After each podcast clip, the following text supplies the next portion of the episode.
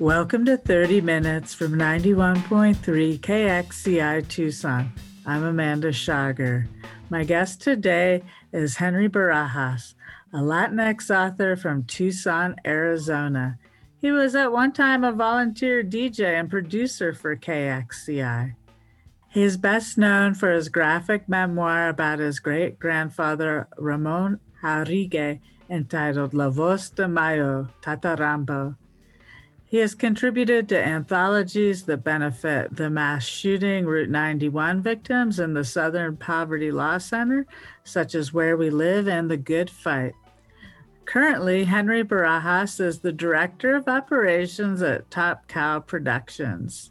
He also has a new series called Helm Greycastle, and the first part is going to be released on April 28th. Welcome, Henry. Oh, thank you, Amanda. It's such an honor to be on your show. I've been listening for years. Well, I've been following your graphic novel career for years, too. Talk about how you got started as a writer. It's really the only thing I know how to do. When I was a kid, I was really bad at math. I probably almost didn't graduate high school. When I was going to Tucson High, they sent me to the they dropped me in a math class into I hate to be so crass, but it just was for people that just didn't really get math. And I just remembered feeling really stupid and not really thinking I'd really go anywhere. And your whole life, you're told you're going to college and you're going to do really well academically. And then when I couldn't breach a certain part in school, I felt like I was never going to amount to anything. So I ended up dropping out and just never thinking I'd ever be a writer. And when I became a banker, I was an mortgage underwriter starting in 2008, fresh out of a bill collecting job that I had. I decided that I was going to write about comics, and someone named Heidi McDonald gave me an opportunity for a website called comicspeak.com, where I was writing about whatever I wanted. And I eventually was able to use that background or advice, that writing experience, to write at the Arizona Daily Star. And I started off from the bottom as their newsroom assistant, answering phones, answering the mail, faxes, listening to police scanner, and just doing everything I can to gain the trust of the editors around me, and was able to start writing about things that were happening locally. And I started off writing the neighborhood briefs. As we all know, newspapers are it's more of it's not as readily available, but it's a basically direct to subscriber service. And a lot of elderly people love reading about dogs and what was happening in their areas. So I eventually was able to work at the Tucson Weekly as an online editor. And I got to there really flex and figure out who I was as a writer. And in between all this, I was writing and self-publishing my own comic books, and really not knowing what would ever come of it, and not getting a lot of responses from publishers. And then I learned that if I ever wanted to do anything, I had to do it on my own and publish it on my own and kind of cultivate an audience of people. So comics was just roots grounded as KXCI, where you're just trying to get whoever is around you and expanding as far as you can from there. But so now I'm in the comic book business, which is a business I've always wanted to be in as a kid. And it's not easy, but being in radio, there wasn't a lot of opportunities. And a lot of radio stations aren't around anymore, and it becomes really bare bones. And I'm a part of a small operation at Top Cow Productions, where we're servicing a big clientele that's not as big as it used to be in the 90s, and still trying to keep people happy. And I have an opportunity to write new stories like La Voz de Mayo and Helm Greycastle and talk about things that really, like I was doing at the Tucson Weekly, that really speak to me personally and as a person of color in this country. You're listening to 30 Minutes from 91.3 KXCI Tucson, and our guest today is Henry Barajas. Henry, tell us more about La Voz de Mayo and what that meant for you personally and professionally. La Voz de Mayo was, I was at the end of my rope when I started writing that book because I didn't have a full-time job. I was actually doing a weekly show at KXCI. And if it weren't for you and Kathy for giving me an opportunity to develop a program called Out Loud, and we ended up becoming Out Loud and Proud, that was able to give me some financial stability.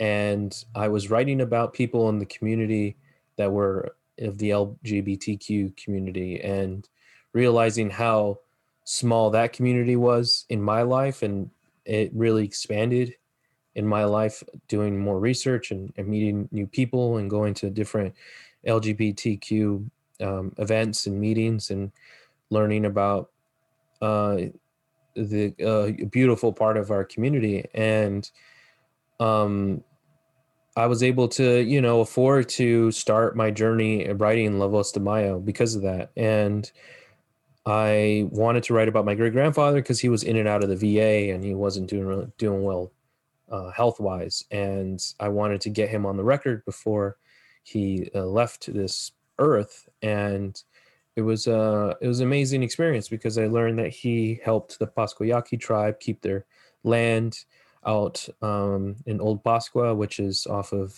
the I-10.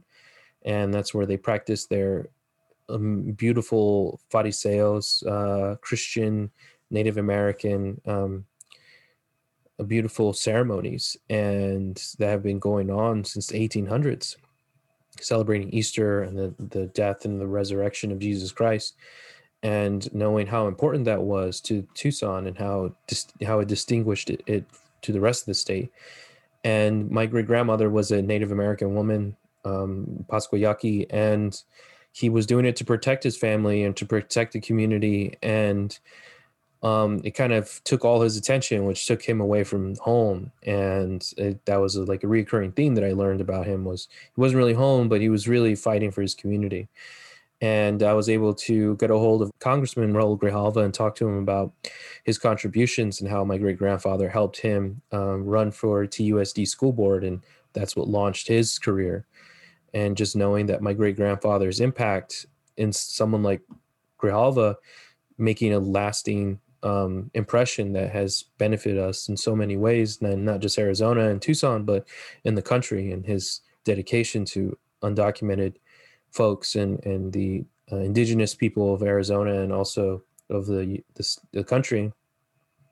And learning that he was a writer like me, and I always felt like an outsider in my family, and I always felt like I couldn't really relate to anyone because I wasn't working a trade job. I was on the radio. I was doing funny plays with David Fitzsimmons once or twice a year, and having someone who had created an impact like that was really gave me a lot of hope for the future and what we could do in this country, and how important it is to organize and inform everyone around you. So I wrote a graphic novel called La Voz de Mayo with Jay Gonzo. He's an artist based in Phoenix. We kickstarted the comic, and then it got published by Image Comics and Top Cow Productions, and it got worldwide distribution. I was able to debut the book in London in November 2019, and people had recognized it and already were started supporting it at the comic book shops there. And it's been recently recognized as one of the top 2020 graphic novels for adults, and also is being sold at the Smithsonian's bookshop.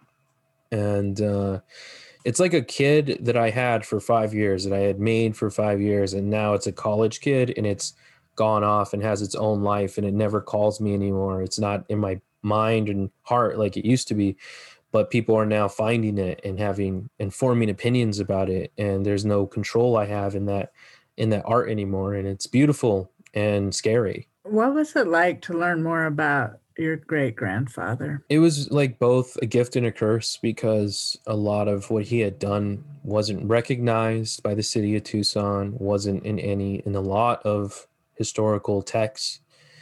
And the tribe itself, the Pascua Yaqui tribe, I had talked to one of their head people, and they said that there was a lot of people that helped them, and that's why La Voz de Mayo, the voice of Mexican American, Yaqui, and others, weren't prominent in their history or in their museums or library, as I had gone to both and saw little to nothing, if more on the nothing side. And it was something that my family had a hard time with, because they felt that my great-grandfather was one of the direct reasons why they have Old Pascua and why they were able to flourish in New Pascua and keep land and be federally recognized and have some, get the reparations that they deserve, because a lot of tribes in the United States aren't recognized and aren't getting the reparations. And it's almost nearly impossible to get that recognition when you don't have treaty rights. So a part of me wanted to kind of put that to rest in my family and like say, hey, here, just because it's not everywhere, here's a way for us to celebrate him and celebrate his flaws and celebrate him as a human being and as an American who was a World War II veteran, celebrate him as a Chicano activist, someone who had worked alongside Cesar Chavez. And it just learning, and it was just one of those things where it became kind of maddening, where I kept digging, and I had a certain point I had to stop and just build on what I had and move forward with it, because I could have done that forever. And it was really exciting and beautiful to do something like that and have something like that in my life where I can hang that hat and say I'm done with comics and never do another comic again, because that's what I set out to do, was tell a story no one can tell a story that props up Native American and Mexican American people in this country. Because when we think about those revolutionaries, there aren't a lot of people that are being celebrated. Like, we have Cesar Chavez Day, we don't have a Dolores Huerta Day, which we deserve. It's really hard for me to come up with any names right of people that are of Native American and indigenous in this country that get a day of recognition. That's what I want to change. And that's what La Voz de Mayo was a step forward for. And now you're working on a fantasy. Yeah. When I was doing the research for La Voz de Mayo, I learned that this was the struggles that the Yaqui people had dated back to the Spanish invasion, and how Yaquis were pushed up north of Mexico. And then they were at war with the Mexican government again and had teamed up with the French, and had lost that war and was pushed up again into Arizona, into what we know now as Arizona. And a friend of mine, the guy who was working on La Voz de Mayo, Gonzo, would say, we are both blood of the indigenous and the conqueror. And I always thought that was interesting, and not really knowing that about myself, and then kind of feeling tricked because I had gone to the amazing Tucson Unified School District my whole life and not really learning about the Spanish invasion and learning about something that really directly speaks to me. And I'm not fluent in Spanish. I understand it and can read some of it, but I learned that my people didn't know Spanish. They were speaking Nahuatl. And so learning about the Aztecs and the Mayans and all those tribes, learning about how they believed in gods and they believed in war and sacrifice, and they had created the calendar and created, so much cuisine that we still eat to this day. Learned that they believed in shamans and telling the future and magic, and they had so much beautiful artifacts and buildings that it lended itself really well to a fantasy series. And I'm a big fan of Tolkien and fantasy, and I like to play D&D with my friends once a week on Zoom now. And I realized that whenever I play, there is no Spanish or Mexican flavor or Aztec flavor. And all this really lends well to that. And I wanted to kind of bring those worlds together in a way that I haven't seen done before. So Helm Greycastle is coming out in April. It's my first fantasy series. And it's also a departure of what I'm known for in La Voz de Mayo. Like, I don't want people to think I only want to write about historical narratives, but I really want to like kind of show the range that I have as a storyteller. And it's basically, what if the Spanish conquistadors lost the Mexican invasion, and now we have this extended life with the Aztecs, and they become a little bit more insular and become more militaristic and decide to hide themselves from everyone else so that they can forward themselves. And we have these adventures coming in, and they're in this unknown world, which is still the Aztecs' buildings, and we're still finding artifacts. And it seems plausible that these people can come in and be like, oh, here, this is a beautiful new world. How do we exist in this? And how do these people respond to a war and a pandemic? A lot of the Aztecs were killed because of the diseases that the Spanish brought in. So wanted to kind of talk about those things and how do they respond to a life after that and be a thriving civilization again. Do you have all four parts completed already? No. And that's kind of the beauty of what I'm doing for the first, because with La Voz de Mayo, I knew where I was going. I knew what the end of that book was. And this, I know the end, but it's the journey of getting to the end is a lot of fun. Is creating something that's never been done before, that I can't go back to historical notes and have a more clear path for myself. So I'm really excited to have something that I'm just making it off the top of my head. I can't believe people do this for a living, you know?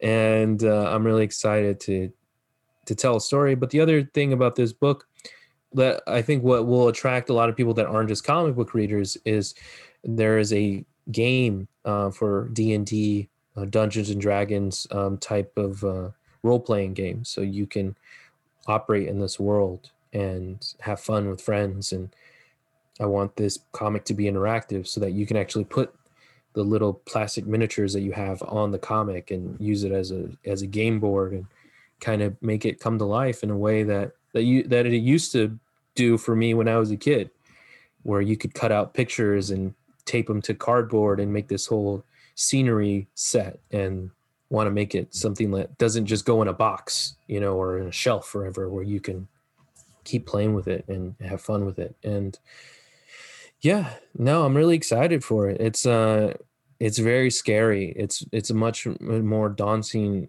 task than La Voz de Mayo was, because like you said, it's still in development in my head, and having fun with making these characters relatable and funny and deadly, and having so many different layers, and trying to tell a story that people will appreciate. You're listening to 30 Minutes from 91.3 KXCI Tucson, and my guest today is author Henry Barajas. Henry, one of the things that I've been really impressed with as I see you write, but is also producing your books and working on successful Kickstarter campaigns to be able to finance your work. And there's a lot of Kickstarters in this world, and we hear about some of them that go viral, but a lot of them don't succeed.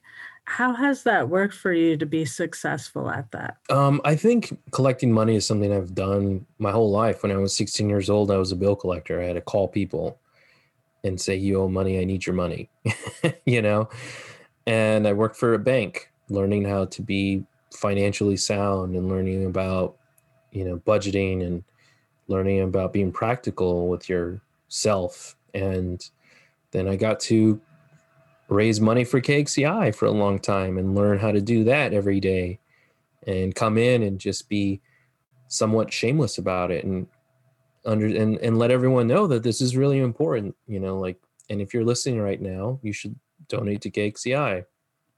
Don't wait for the drives, because every day counts. And when I'm working, you know, when I'm crowdfunding on my own, I really budget everything to a point where it's very bare bones. It covers printing. We cover taxes. We cover shipping materials. I also work with Cream Forever, which is a Tucson-based print shop, and they make my shirts and apparel. So I have to make sure they're paid, and the shipping costs to send to me in LA. And then I have to also worry about shipping the books. I have to budget for that, which, you know, for this Helm Greycastle, I have to save $2,000. And once I get those books, that money is going to be gone so quickly. So I'm hardly ever paying myself, because I know that it's really important that everyone around me, the artists, the letterer, the person that puts all the word balloons together, and the colorist, the person who colors the art, the cover artists we have. I was able to trick a couple of amazing cover artists to draw for me, like David Lapham, the creator of Stray Bullets, Becky Cloonan, who's best known for Batman and working on so many amazing comics. Those people aren't cheap, and they were also gracious enough to work with me on a more smaller scale. So also just learning that I also was able to get friends to promote it for me. I'm not the only one talking about it. And also having a history in press, was able to get the word out and get voices and get people that I would have never been able to reach on my own. So it's a 30-day campaign to raise money, and every day counts. And also you have to understand when to pull back, when there's, you know, sometimes you're promoting an event and there's a insurrection happening at the Capitol, and you got to know when's the time not to promote something like that. So I think there's a lot of savvy business and marketing to have that goes along with this. And I used to also do stand up in Tucson at Laps and Rialto and Fox. My mentor, Gary Hood, used to say, this is the entertainment business. So I learned a lot about the fact that if you're not drawing, you know, it's really hard to be an artist or to be able to work in these spaces and make money for not just yourself, but also the venue.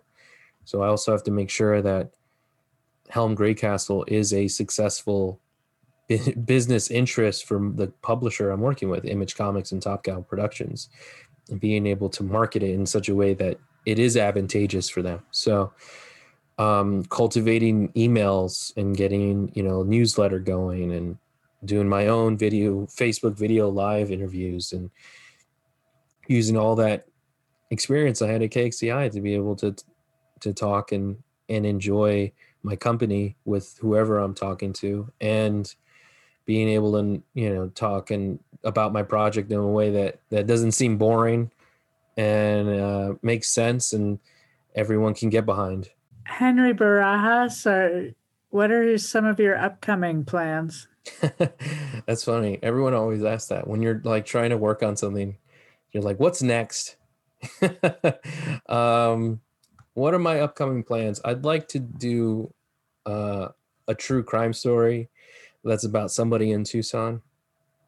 And I don't want to say who it is, because they're not as well known, and I love Tucson, and I just always want to write about it. I don't know why. I need to find a different city to consume my creative passion. But no, I love Tucson. I miss it every day. At the end of La Voz de Mayo, spoiler alert for everyone, I want to do a book about Dolores Huerta. That'd be cool to kind of document all the things that she's done. I want to write more, you know. I want to keep writing about these weird ideas that I have no business telling, but people seem to dig it and want to support me. So yeah, I would like to be a little bit more acquainted with the film and television space, because I feel like they're a little bit more keen on having people of color work on projects. And I know comic books aren't. They're not looking for people like myself, at least the people who hire. So I'm lucky to have found a publisher and to work for a publisher that values that. So I'm lucky, but also I recognize that privilege. Do you have any tips for aspiring young writers? Yeah, the best tip I ever got was to write. And it's hard. It's really hard to do that. It's really hard to be creative in such a troubling time. At least I have been finding myself kind of hitting a wall more times than I've ever have in my life. Self-publishing, I started my comic book publishing career at the Kinko's on Speedway and Broadway and Craycroft by the Olive Garden across the street from the Toys R Us. I used to go there and print my stuff at midnight because I knew the midnight clerk was less of a company person. Then when I'd get somebody at 9, I'd be able to test paper and see what I could do. I hope they're not working there anymore. I don't get them in trouble. Also, if you're a writer, join anthologies, short stories for prose, poetry. I know Tucson has an amazing poetry community, especially for women and non-binary authors. For comics, writing short stories, putting them on Instagram. Everyone's on Instagram. Everyone's, it's easy to get eyes there. If you want to print something, print it at a Kinko's or do a print on demand thing, get a couple of your friends to do some short stories and create an anthology. That's what I did. And that's how I got my job here. And don't be afraid to fail, I think, is one of the biggest things, because your first thing you're ever going to write, no one's going to read.